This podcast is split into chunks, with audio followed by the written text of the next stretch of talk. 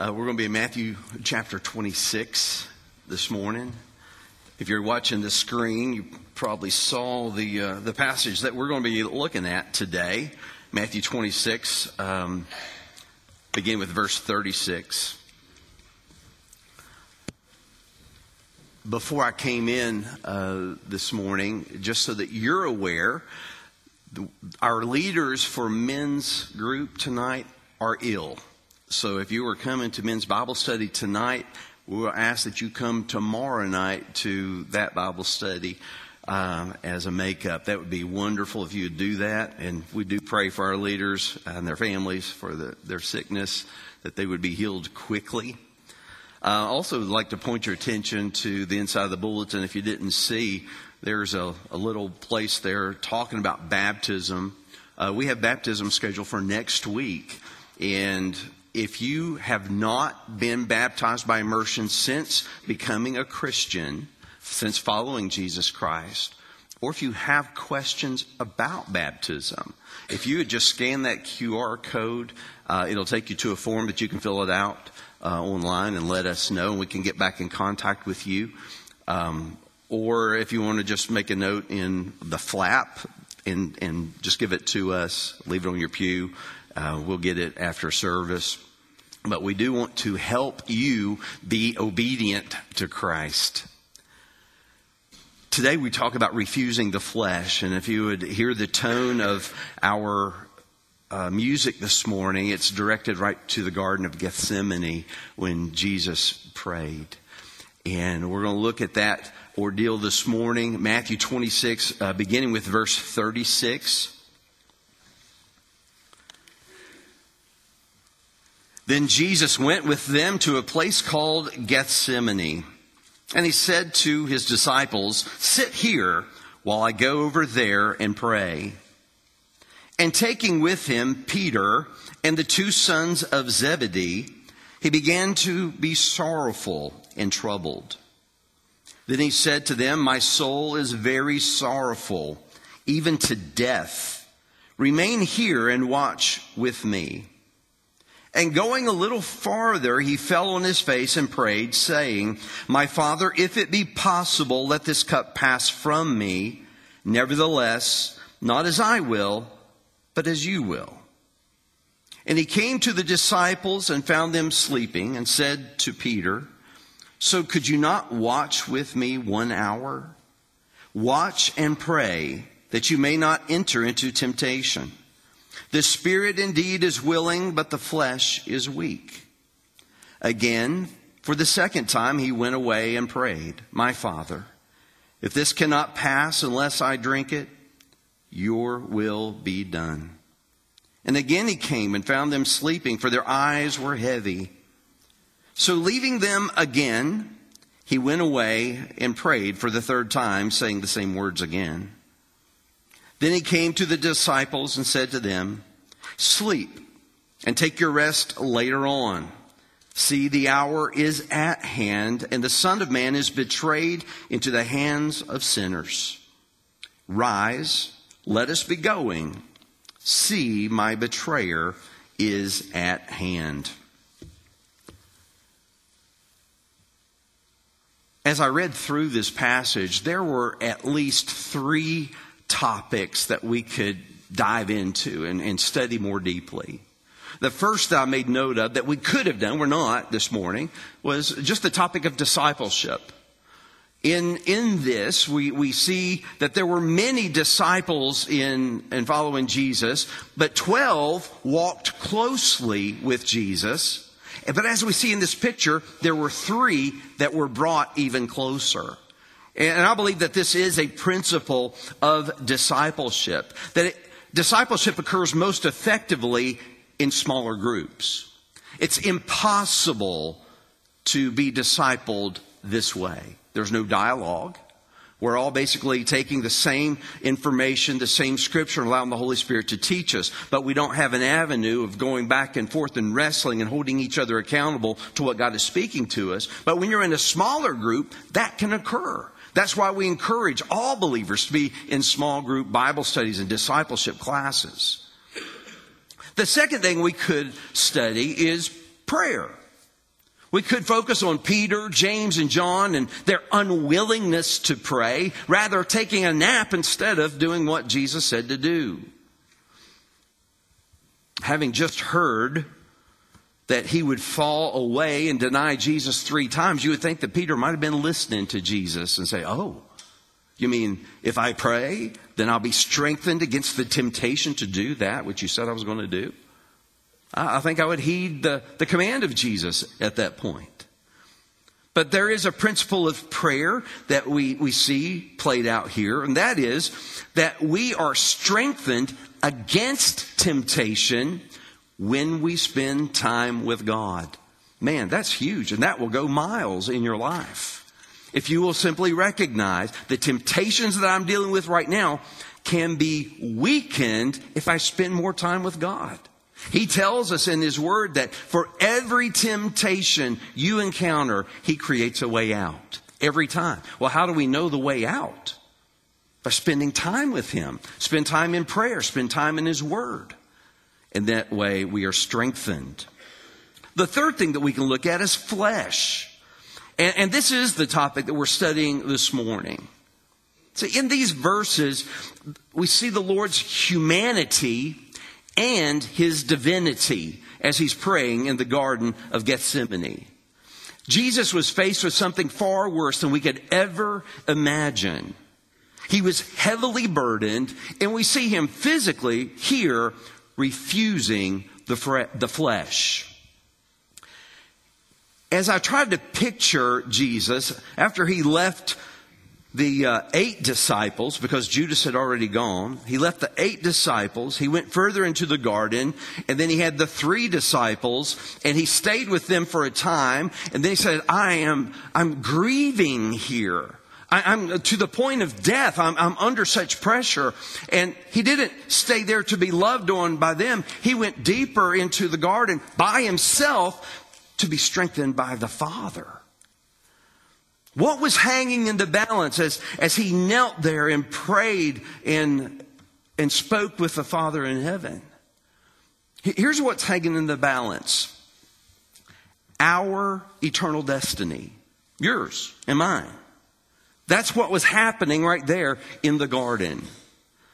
God's plan of reconciliation and redemption addresses our helplessness and that we could not meet the demands of His holiness. He's perfect. We're not. And there's no amount of good that we can do that would bring us up to that level. We can't stop doing enough bad stuff to make it to that level. There's nothing we have done to earn it. There's nothing we have done to deserve it because we're dead in our sins. Therefore, because Jesus was without sin, his crucifixion was the only way for humanity to be reconciled to God and to be redeemed from sin and from its eternal consequences. All right here in the Garden of Gethsemane. The weight of what was happening. Why would God require this of his son?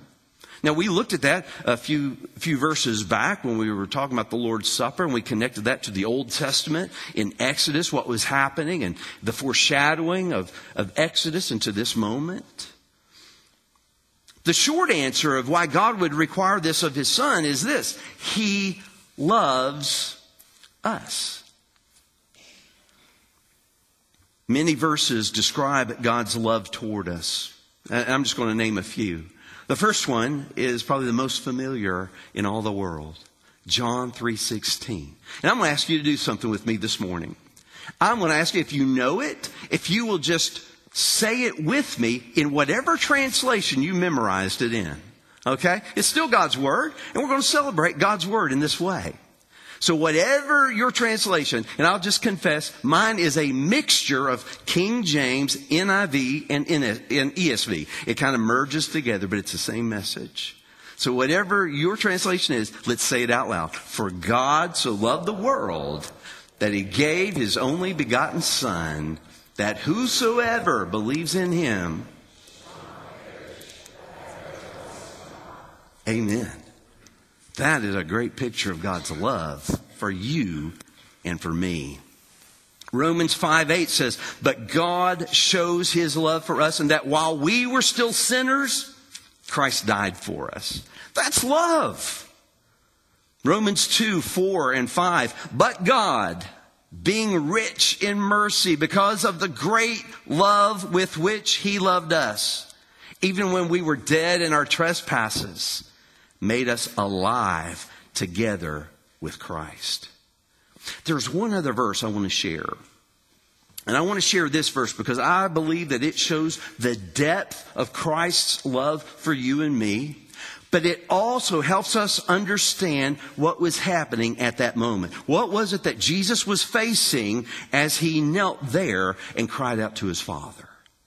And that verse is 2 Corinthians 5 21.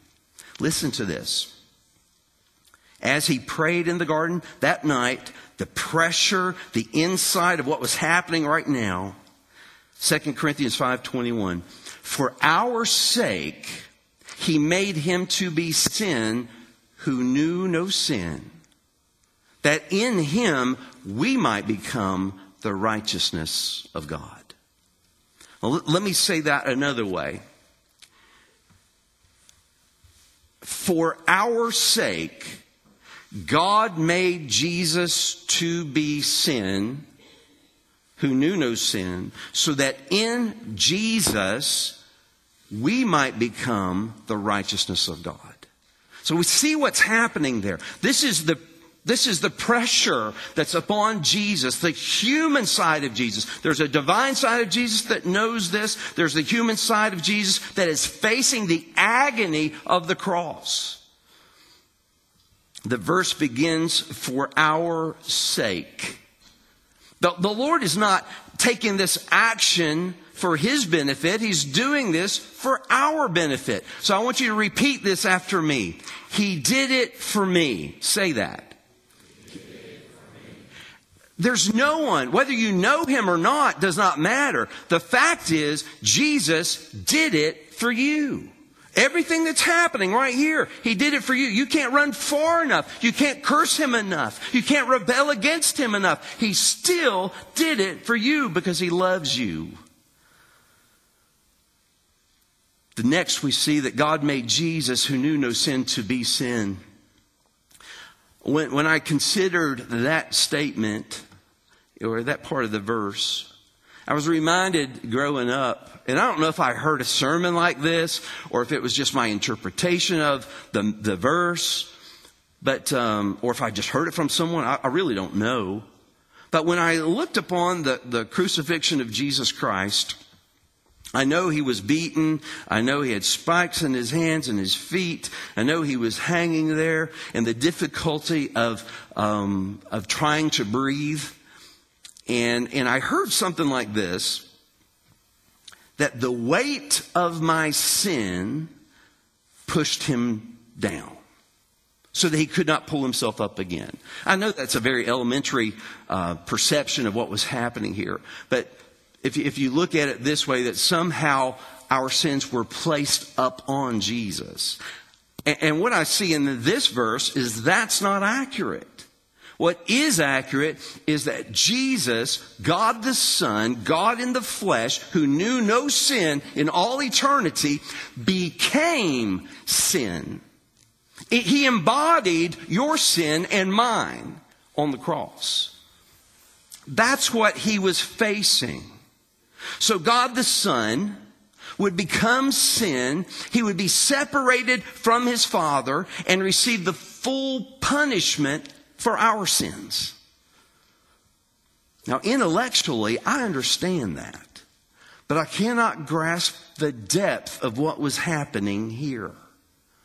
Martin Luther calls that moment, that 2 Corinthians 5.21, the great exchange. My sinfulness, this is all I have to give you, Lord, my sinfulness and he gives me his righteousness. Let me give you my disobedience, you give me your obedience. Let me give you my unrighteousness, you give me your righteousness. That's the great exchange. And that's what happens on the cross when you submit to his authority. Jesus was without sin throughout all eternity. except for this moment on the cross when he became sin. Jesus was in communion with God the Father for all eternity until the moment on the cross when he became sin and he had to be separated. That's because of our sin. This is what he was facing. He would be separated from his Father. He was separated because of us. Why would God do that on our behalf? Well, we already mentioned one reason why is because He loved us. But secondly, He did it that we might become the righteousness of God. By surrendering to Him, by receiving His gift of salvation through Jesus Christ. And he did that knowing that most would deny him. Most would rebel against him. He still did it. That's a great love for you and for me. In Matthew 26, verses 37 and 38, we see that Jesus experienced grief and anguish. He told his three closest disciples, he said, I am greatly distressed to the point of death. He went further into the garden by himself to, to pray. He fell to the ground. If you look in Luke chapter 22, which is uh, a passage that, of the same event, that passage says that when he went away and fell to the ground by himself to pray, that an angel came from heaven to strengthen him. And it says that he was in such anguish that he was sweating drops of blood. The humanity of Jesus knew the anguish he must endure for us. The divinity of Jesus knew the sacrifice required for our sake, that there was no other way. And as we look at his specific prayer, he said, My Father, if it be possible, let this cup pass from me. In other words, Father, if there be any other way to redeem me from what's about to happen, if there's any other way that we could redeem humanity, would you spare me right now? Now that's a moving prayer. But can you imagine being the recipient of that prayer? God the Father hearing his Son? Father, if there's any other way. And perhaps this is not scriptural, so, so let's pause there for a second. This is just my mind going, knowing how it plays out. Can you imagine the father responding to him, saying, Son, there, there is no other way but for you to suffer for their sake? I'm going to forsake you. You're going to die. But you're going to overcome death, and we will be restored. And they will have a way to be reconciled. That's huge. Our Lord was not agonizing in the garden because he was afraid. He knew what was before him. He was pre- preparing to courageously drink the cup that his father had prepared where he would become the sin of the world. That he would receive the, the full wrath of God for the sin of the world, the eternal consequences for the sin of the world, so that we might know the righteousness of God. Warren Wiersbe said this Many godly people have been arrested, beaten, and slain because of their faith. But only Jesus experienced being made sin and a curse for mankind. The Father has never forsaken any of his own, yet he forsook his Son. This was the cup Jesus willingly drank for us. Jesus finished his prayer Nevertheless, not what I will, but what you will. Your will be done. And that's consistent with the character of Christ. When we read through his ministry, this is consistent with him. In John 6 38, Jesus said, I came down from heaven not to do my own will, but the will of him that sent me. John 8 29, Jesus said, I always do those things that please the Father. Philippians 2 8, and being found in human form, he humbled himself by becoming obedient to the point of death, even death on a cross. No matter the shame, no matter the separation, no matter the suffering, Jesus yielded himself to the will of God. That's what it means to refuse the flesh. Now, we, we can just make that application right now in our lives. And I could ask you, I don't need you to answer out loud, but I could ask, how are you refusing the flesh? How are you giving up your desires to follow His? What's the sacrifice you're making living out the gospel day after day after day after day? Are you refusing the flesh? Jesus' response, Your will be done, is really proclaiming, Father, I trust you. Be glorified in me. Wouldn't that be a great prayer to incorporate into our lives? Whatever we're going through, no matter the depth of grief, no matter the pain, no matter the financial loss, no matter how bleak the future looks, no matter how deep the valley, no matter how deep, high the mountain, no matter how wide the sea, that we could just look at God and say, God, I lay my burden at your feet and I trust you. Be glorified in me. Oh, if we could just pray this in, in earnestness. It's just for a time that we're here. And we live that He would be glorified in us. So, as we consider what Jesus was about to endure for our sake, might we also consider our devotion to Him who became sin, so that in Him we might become the righteousness of God. No matter the cost, are you remaining committed? No matter the persecution, are you persistent in your relationship with Christ? No matter the temporary reward that the earth, the world will hang out in front of you, are you refusing the flesh to glorify God? Even though you grieve, even though you're burdened, even though you do not understand, will you follow Jesus today?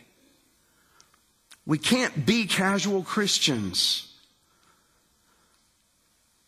We can't be casual Christians who try to insert God into our busy lives. We can't be casual Christians that will run to, to God when things aren't working out the way we think they ought to, and we've created a mess for ourselves, and we just run to Him only in those times. We don't run to God when it's just convenient for us. We have been purchased by the Lamb of God. By His blood, we have been purchased. And He came and He suffered for our sake. Listen, because we were His mission. He was obedient to the Father so that we could be reconciled, so that we could be forgiven so that we could escape the eternal consequences of our sin and rebellion against God. Jesus prayed the same thing three times in this passage.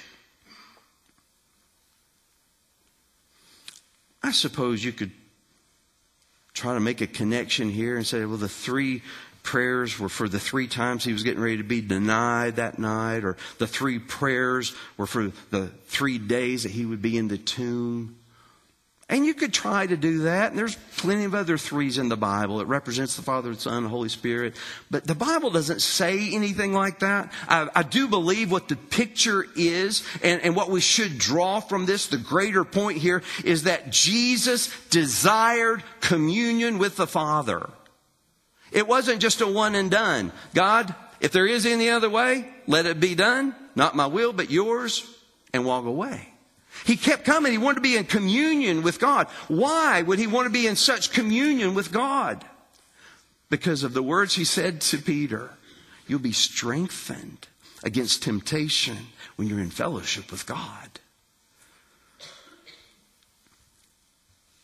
Verse 41, he said that very thing to Peter. The spirit indeed is willing, but the flesh is weak.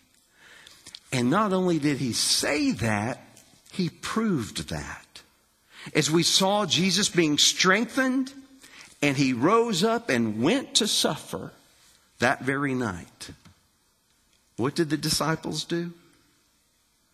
They fell asleep. They didn't seek God.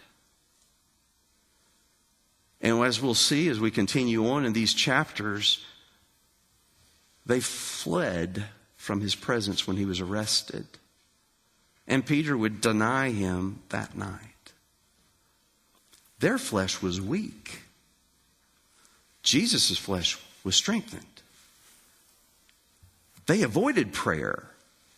Jesus gave us the example of prayer. Do you see the connection here?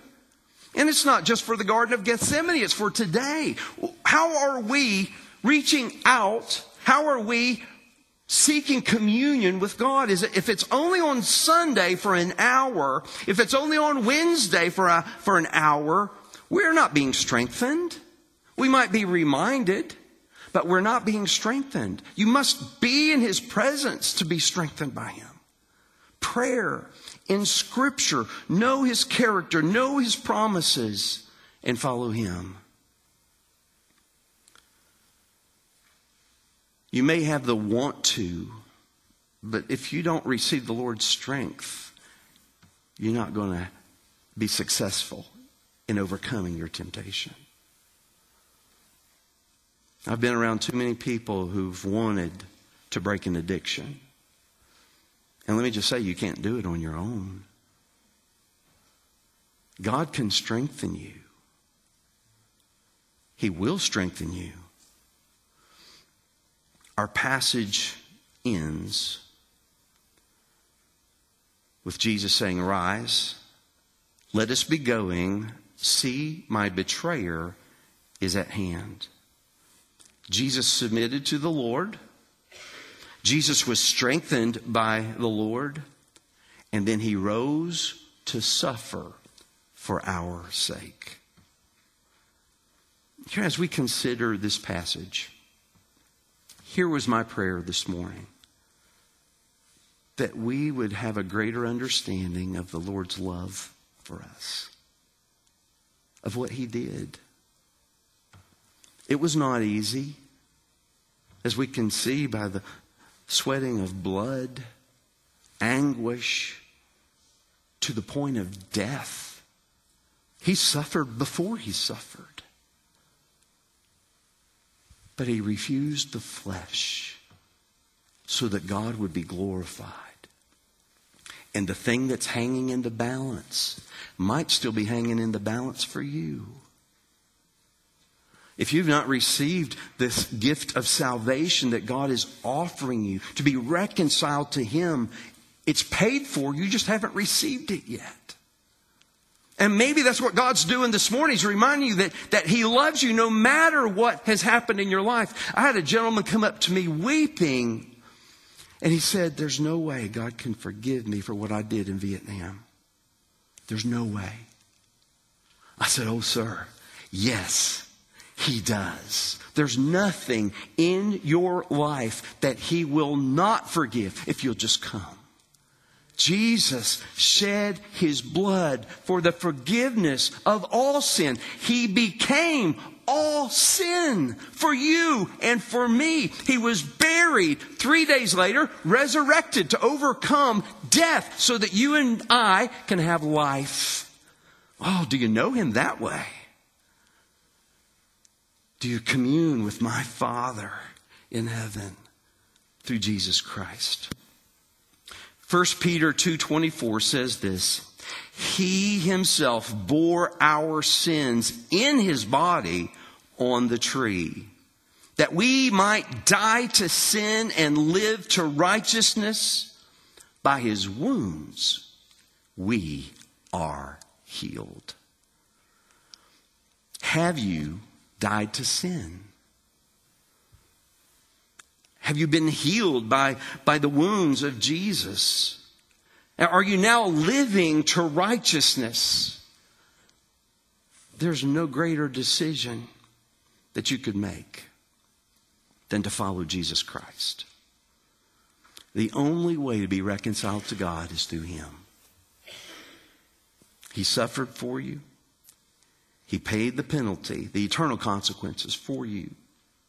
And now He's inviting you to come to Him and have eternal life and fellowship.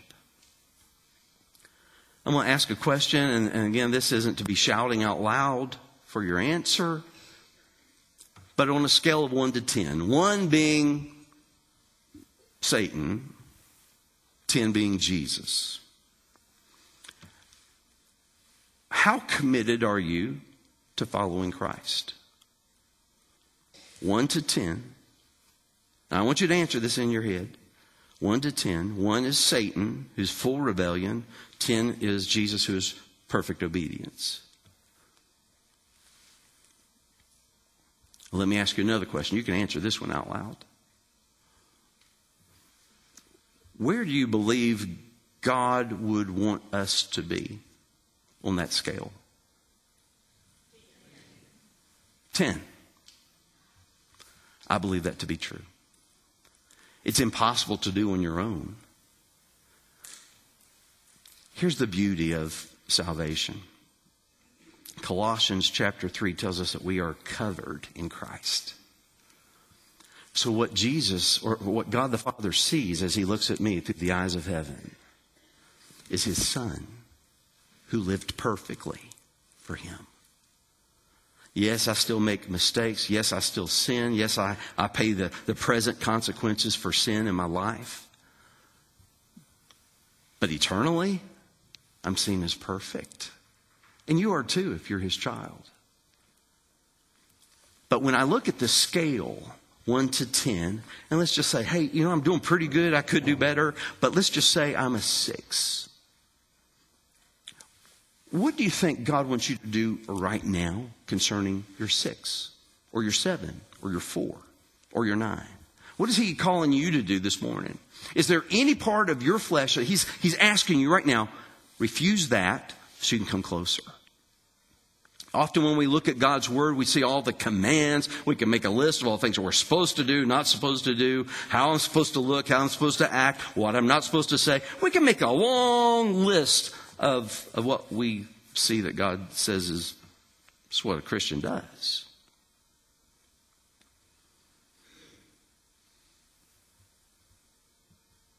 That's not to restrict us. It's to bring us closer. You see, we, we can't draw close to God and rebel against Him at the same time. So if, if he's bringing something up in your life, something in your flesh that you know that you're, you're struggling with, you've had a struggle with, you've never refused it, you're just, you just keep trying to do it on your own. Would you just acknowledge this morning that until you get rid of that, you can't come closer? See, every command that God gives us is to bring us closer to Him, to be more like Him in character, to be in, in, communion with Him, in fellowship with Him, to be representative of Him, to be His ambassadors. You know, in Acts 1 8, Jesus said that we would all be his witnesses. The truth about that is some of us are good ones and some of us are bad ones, but we're all witnesses. Where's God moving you this morning to be a good witness for him, that he be glorified in your life? We're going to have a, an invitation right now. and The invitation is simply this Would you obey what God said to do this morning? And in that, we're going to have the, the altar is open. You can come pray. You don't have to tell anybody anything. Just deal with it on your own with God. You come on up. But like last week, maybe you just can't hold on any tighter, any longer, and it's time to let go and say, I need Jesus Christ as my Lord. And I need to experience His forgiveness and His love and His salvation. And we would love to help you with that decision this morning. Let me pray over us, and then we're going to sing. You're going to stand, and then I'm going to ask that you come as God leads you. Heavenly Father, thank you for loving us. Thank you for your word, for showing us not only your humanity, but your divinity. And Lord, I pray that as you have spoken to us this morning, we will respond to you in a way that brings you glory. In Jesus' name, amen. Y'all stand and sing this morning. Come as God has led you.